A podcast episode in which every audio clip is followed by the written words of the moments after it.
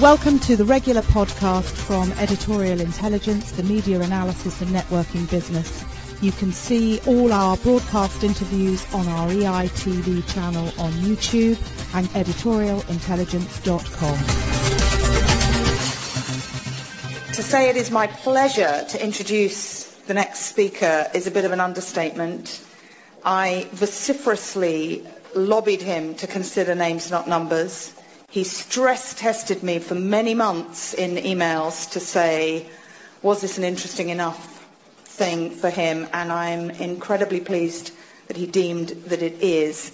Why? Because Seth Godin is one of the rarest of writers and thinkers and instigators, which is that on the one hand, he completely commands the space that he began in, which is the marketing uh, space, but he's moved completely beyond it, not just um, having defined a whole generation called, a whole era of activity called permission marketing, but also a genre, as it were, but also um, he set up a new publishing project which has scared the hell out of publishers called the Domino Project, and much more besides. And of course, he's going to talk about radical revolution and the meaning of life. I'm going to leave him to self-manage his time. If he's enjoying himself, he'll speak for his full 30 minutes. Otherwise, he may take comments from you. Seth. Thank you. I want to talk about what you can see through that window, and I want to talk about my unhealthy obsession with Betty Crocker. Um, but first, I want to talk about uh, why the Industrial Revolution was revolutionary in the first place. And I think it's important to talk about that for a minute because, as Clay Shirky has pointed out, every revolution destroys what came before it, before it brings the good stuff of what's next. And while there was a nice little bubble 10 years ago, the very fact is that we are living through the death of the industrial age. And the industrial age was around longer than anyone in this room. And we don't really understand deep down how it impacted everything we take for granted every element of our economy and our life. So let's talk about that for one minute. Adam Smith and Karl Marx both looked at the same device and came to totally different conclusions. The device was a pin making machine. And 150 years ago, if you were a skilled pin maker, those little things they put in the shirt, you could make eight pins a day. And after the pin making machine was invented, four unskilled pin makers hired off the street with 10 minutes worth of training could make 10,000 pins in a day. And when this came to be, Adam Smith looked at this and Karl Marx looked at this and Karl Marx said, we're in big trouble. Workers of the world unite because the guy with the pin making machine is going to keep all the money. And Adam Smith looked at this and said, quick, go buy a pin making machine. Well, Henry Ford perfected this whole notion. And Henry Ford uh, invented something he called the Ford system. He wrote an eight-page article in the Encyclopedia Britannica about exactly how it worked. It was all about replaceable parts and the assembly line and mass production. Henry Ford was so obsessed with controlling the system that at one point there were Ford sheep who were herded by Ford shepherds so they could get Ford wool to weave it for the cloth for the Ford seats in the Ford cars. And Henry Ford said you could have any color car you want as long as it's black, not because he liked black, but because black paint dries four hours faster than any other color. And as a result, he could get it off the assembly line faster. So Ford had a pin making machine, a device that could make a car for half of what anybody else could make. This at a time when there were 2,500 car companies in the United States. And Henry Ford took that huge advantage from that system he invented, and he did something extraordinary. He raised the working wage in Detroit for someone who could work with machines, a machinist, from 50 cents a day to $5 a day, all at once. He didn't do it gradually. So suddenly, the wages that a typical worker was paid went from a farmer who made nothing and just ate what he grew to a factory worker working at a pin making machine making 50 cents a day, to Henry Ford paying 10 times that. And so the middle class was born. So the notion of workers who got paid enough to buy stuff was born. And Ford was being fairly selfish about it. He realized that if he could change the standard, other people would have to pay that much, and so workers would have enough money to buy his stuff. He was a megalomaniac, and he also changed the world in the process. So what does this have to do with Betty Crocker and those people you can see through the glass? They're busy making average stuff for average people. Actually, they're not making anything. They're just selling average stuff to average people. And so the Mad Men era the era of Darrin Stephens at his ad agency, the era of packaged goods, started pretty much with Betty Crocker, who isn't real, but if she was, she would have been a billionaire. And Betty Crocker went on the radio in 1932 with a radio show where she paid for it, or General Mills paid for it, and for 30 minutes she would give people Martha Stewart-like advice on the radio, this fictional woman. And so many letters came in with questions that General Mills ended up hiring 200 people, all women, training them to sign Betty Crocker's name the same way. So if someone got two letters, they wouldn't be confused. And the show got longer and longer, and the number of products grew and grew. These were average products for average people because they're for the masses. And if you're going to be a mass marketer, you better make something the masses want to buy. So here we've got factories filled with fairly well paid workers compared to what they used to get paid, making stuff for the masses. And once the factory is lined up and once the factory is working, what do you do with the marketing people? You say, here's our stuff, here's a budget, go sell it. And so the Industrial Revolution wasn't just about smokestacks. The Industrial Revolution was this system that made us all rich.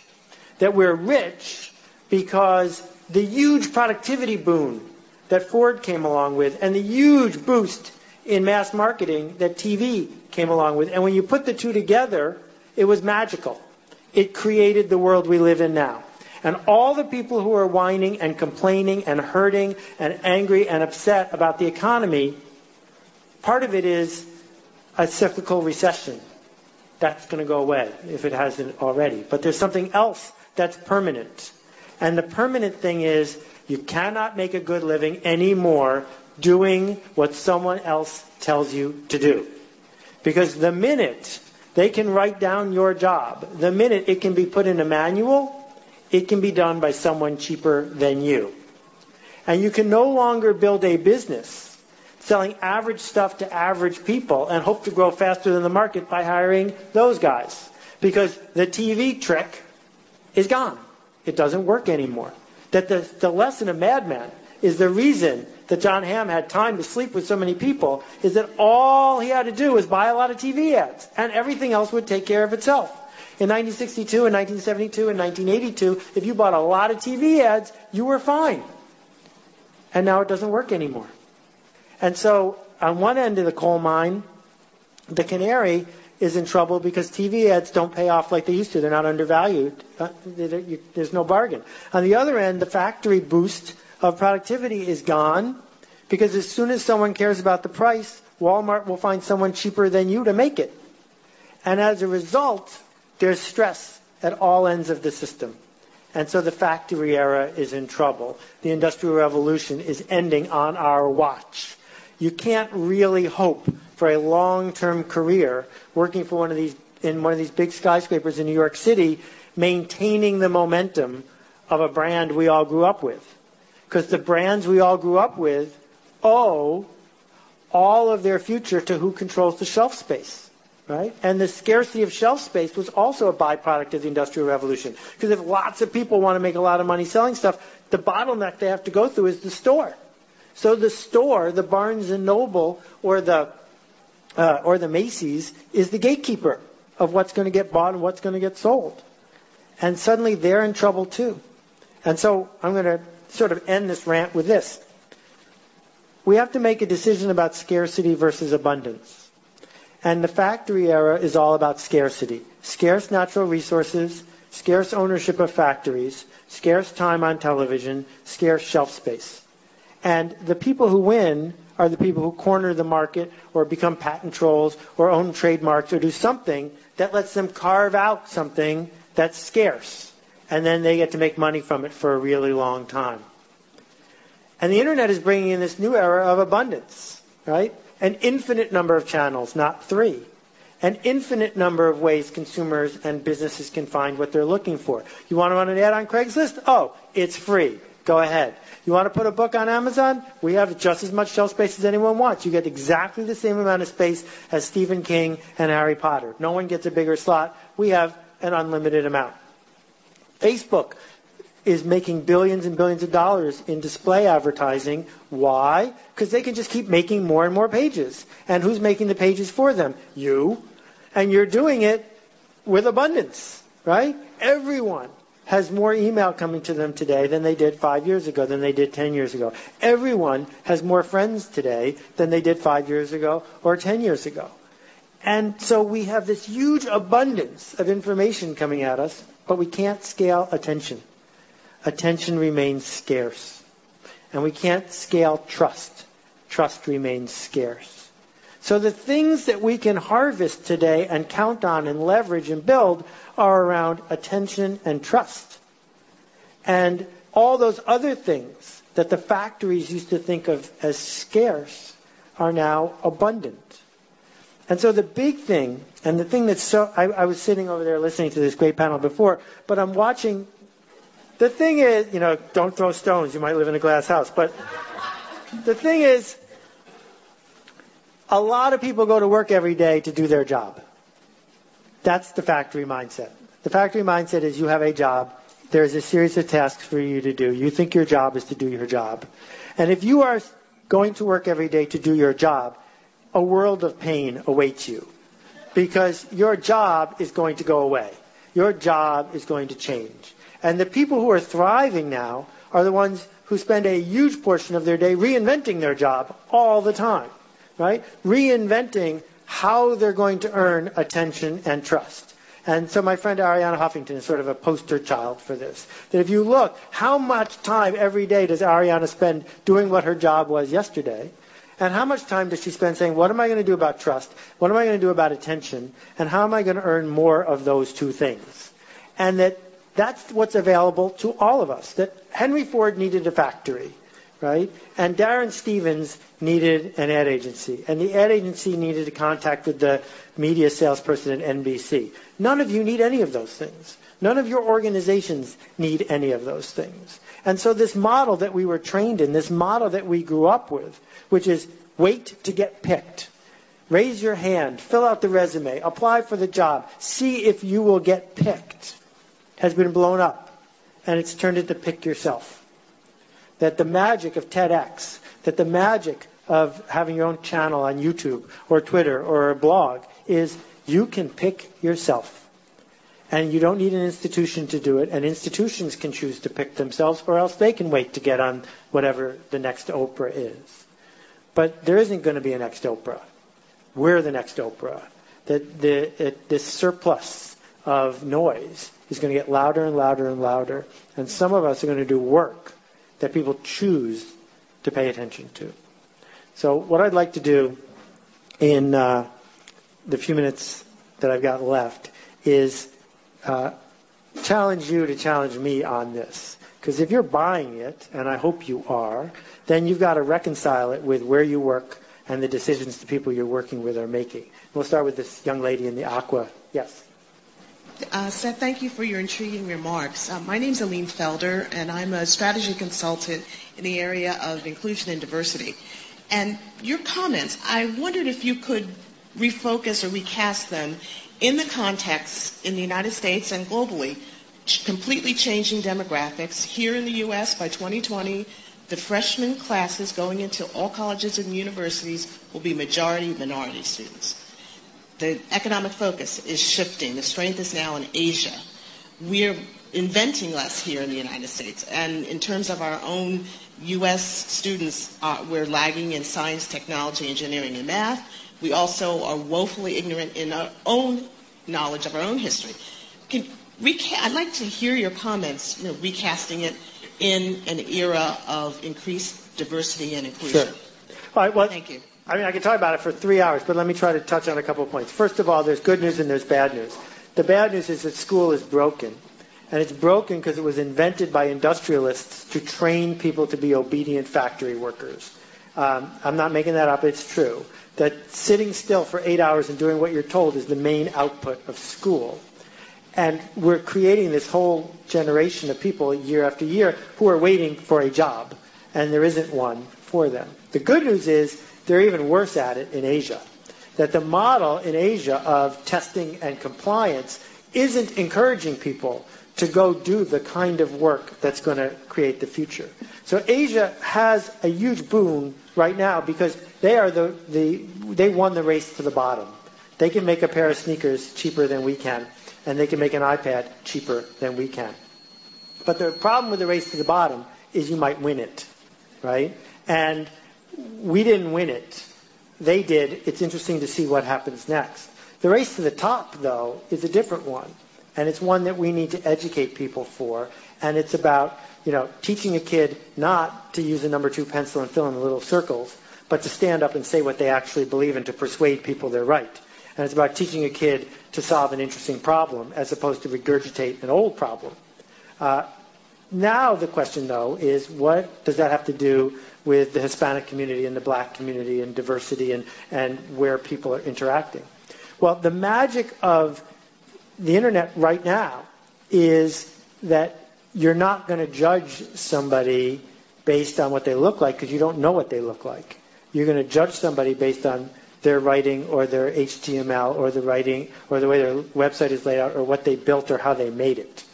And that shift away from the visuals of TV and the casual prejudice of the job interview into a world where we're much more likely to instantly dismiss someone because they have a lame idea, I think it's totally positive, and because it opens the door to a huge number of people. The main reason that younger people are having so much influence in this new media is because they are playing by different rules.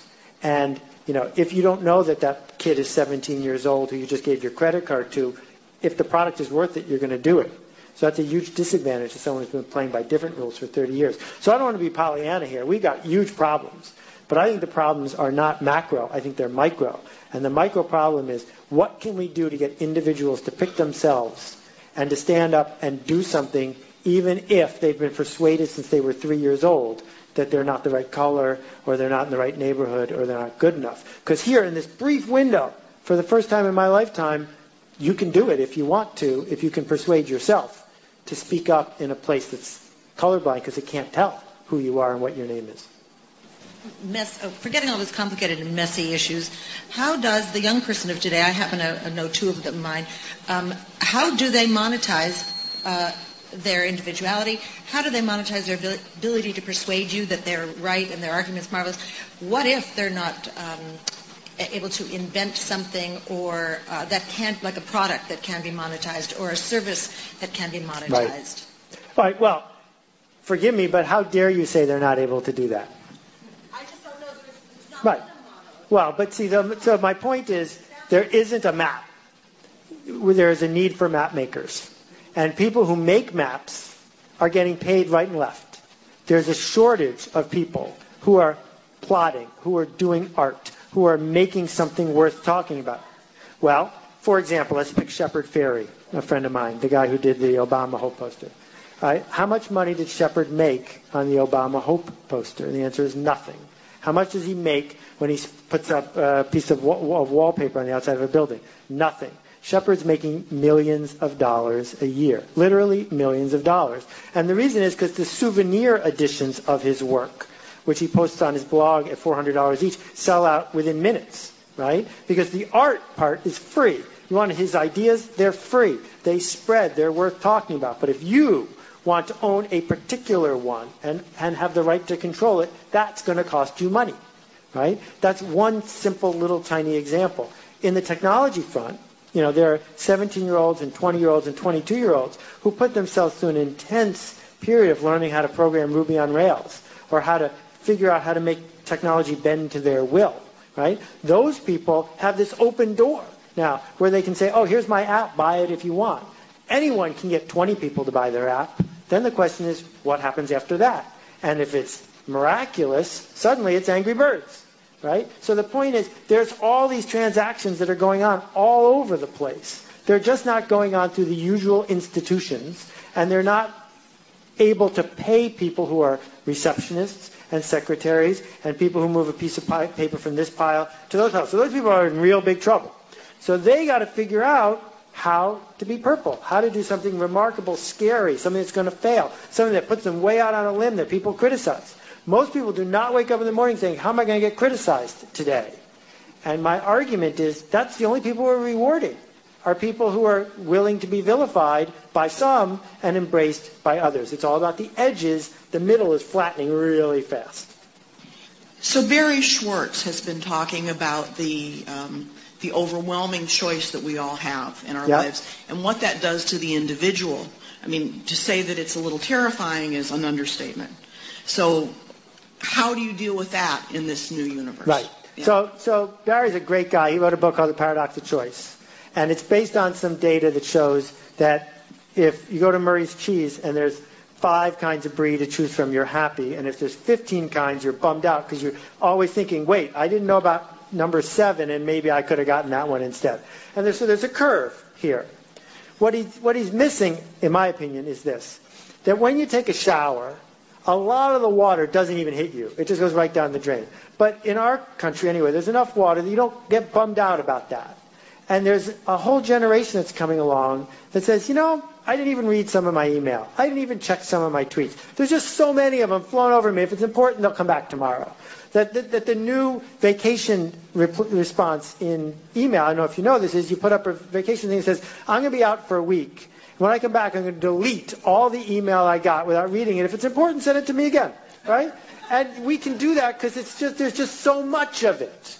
And so the choice thing is shifting. It's 15 kinds of brie, why not 30, 300? I don't know, whatever. I'll just take that one. It looks sort of interesting, and I won't be bummed out that I didn't get that one because we're growing up now in this culture where you can't follow everyone on Twitter. You can't watch every show on TV. So, you know, when music is free, when you can get a hard drive with every song ever recorded, we drive a truck to your house, as Robert Klein used to say, you don't bum out about the fact that you didn't hear it. You'll hear it another time.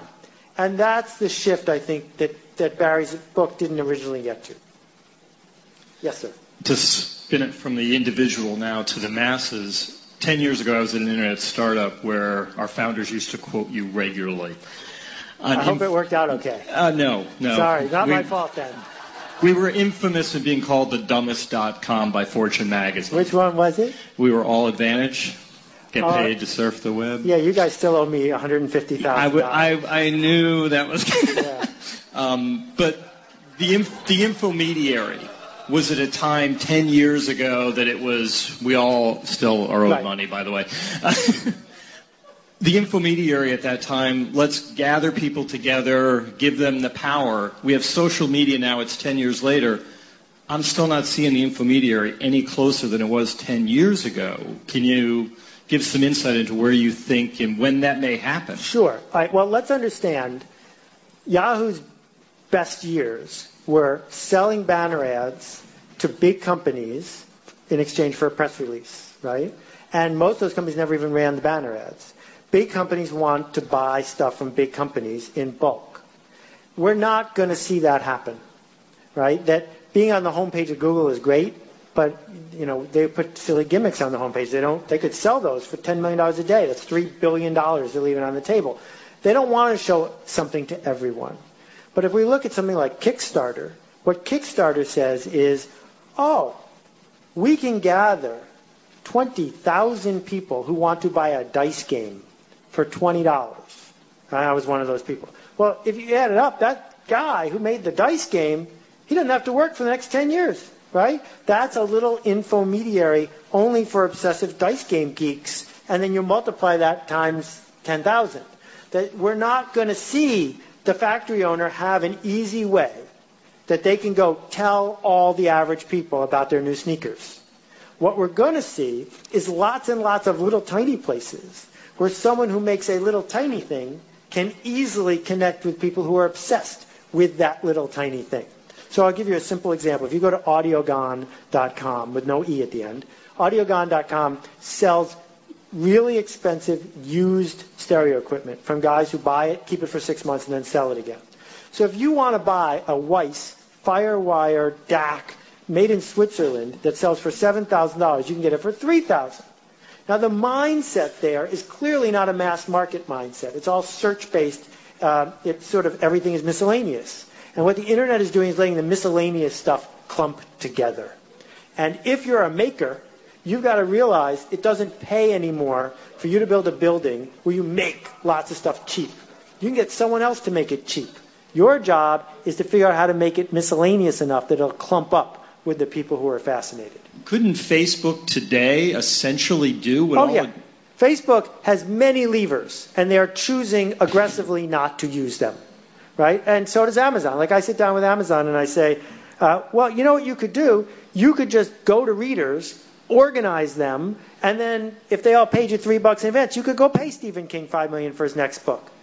And it would be easy, right? But their mindset is there's a long road ahead, and they want to go full speed this way, not take some of the stuff off the table that they could. And Facebook, I think, is even more disciplined in doing that. So old school people like me look at this and say, why are you missing this opportunity? And their mindset is because it's a religion, and our religion is we're just going to let our users make the content. And all we're going to do is invite them in.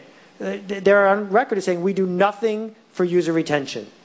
Our only job is to let people connect with each other. They'll worry about the retention. So I got time for one or two more. Um, I like your uh, juxtaposition of from scarcity to abundance, but there's another underlying dimension, and I'd love to hear your thoughts on it. When you think about the scarcity time, what was available at was free, you know, lots of land, lots of water, lots of energy. Um, as we're moving to 50 50 50. Yep. Scarcity in energy, scarcity yep. food, scarcity water, and yet overpopulation. How does that interplay with your paradigms? You're, you're exactly right. I left the second half of the thing out that a lot of things that were abundant are now scarce. What's fascinating to me is what happens when you spend a couple days in a village in Bareilly, outside of Bareilly, India, where everyone has a cell phone, right? that when everyone has a cell phone, a huge number of behaviors start to change, right? And I am fairly pessimistic about what the environment's going to be like in 50 years, and I hope you know enough technology comes along to help us because it's certainly not going to be self-control on the part of human beings. But when you start coordinating human beings, you know the very fact that one third of all the food grown in the world is never eaten, it's wasted because we have an information problem and we have a transportation problem, both of which get solved by this. And so I'm seeing all these shifts that are going on where things that we thought were scarce because they were unevenly distributed start becoming more abundant because we can find out where they are and we can connect people who need them, right? And use resources in a more intelligent way. So, yes, the other half and the opportunity of a lifetime here is find things that are now scarce that used to be abundant and figure out how to use communication to make them abundant again. But it's a great point. And you, sir, get the last word. You make, you make a lot of sense to an elite audience like this. What about the other 100 million Americans who are just working folks and cannot adopt your ideas? Well, there's more than 100 million people who have been sold a bill of goods, who have been manipulated by big government and big corporations, who have been poorly educated and brainwashed into thinking they can't take action on what I'm saying. But most of them have access to a public library. Most of those public libraries have access to the internet, and every one of those internet connections has access to the entire world market. I get hundreds of emails a day, almost all of them from people who aren't rich, and almost all of it from people who said, this door that I just opened lets me do this, lets me do this, lets me do this, and I'm doing this, and I'm making four times what I used to make before. I don't think this is about where you went to college. I think this is about what attitude, or how old you are. I think it's about what attitude you have about what you're going to do with an open door. And I will tell you from the schools I run, I run free schools all the time, a lot of people see the open door, freak out, and run away.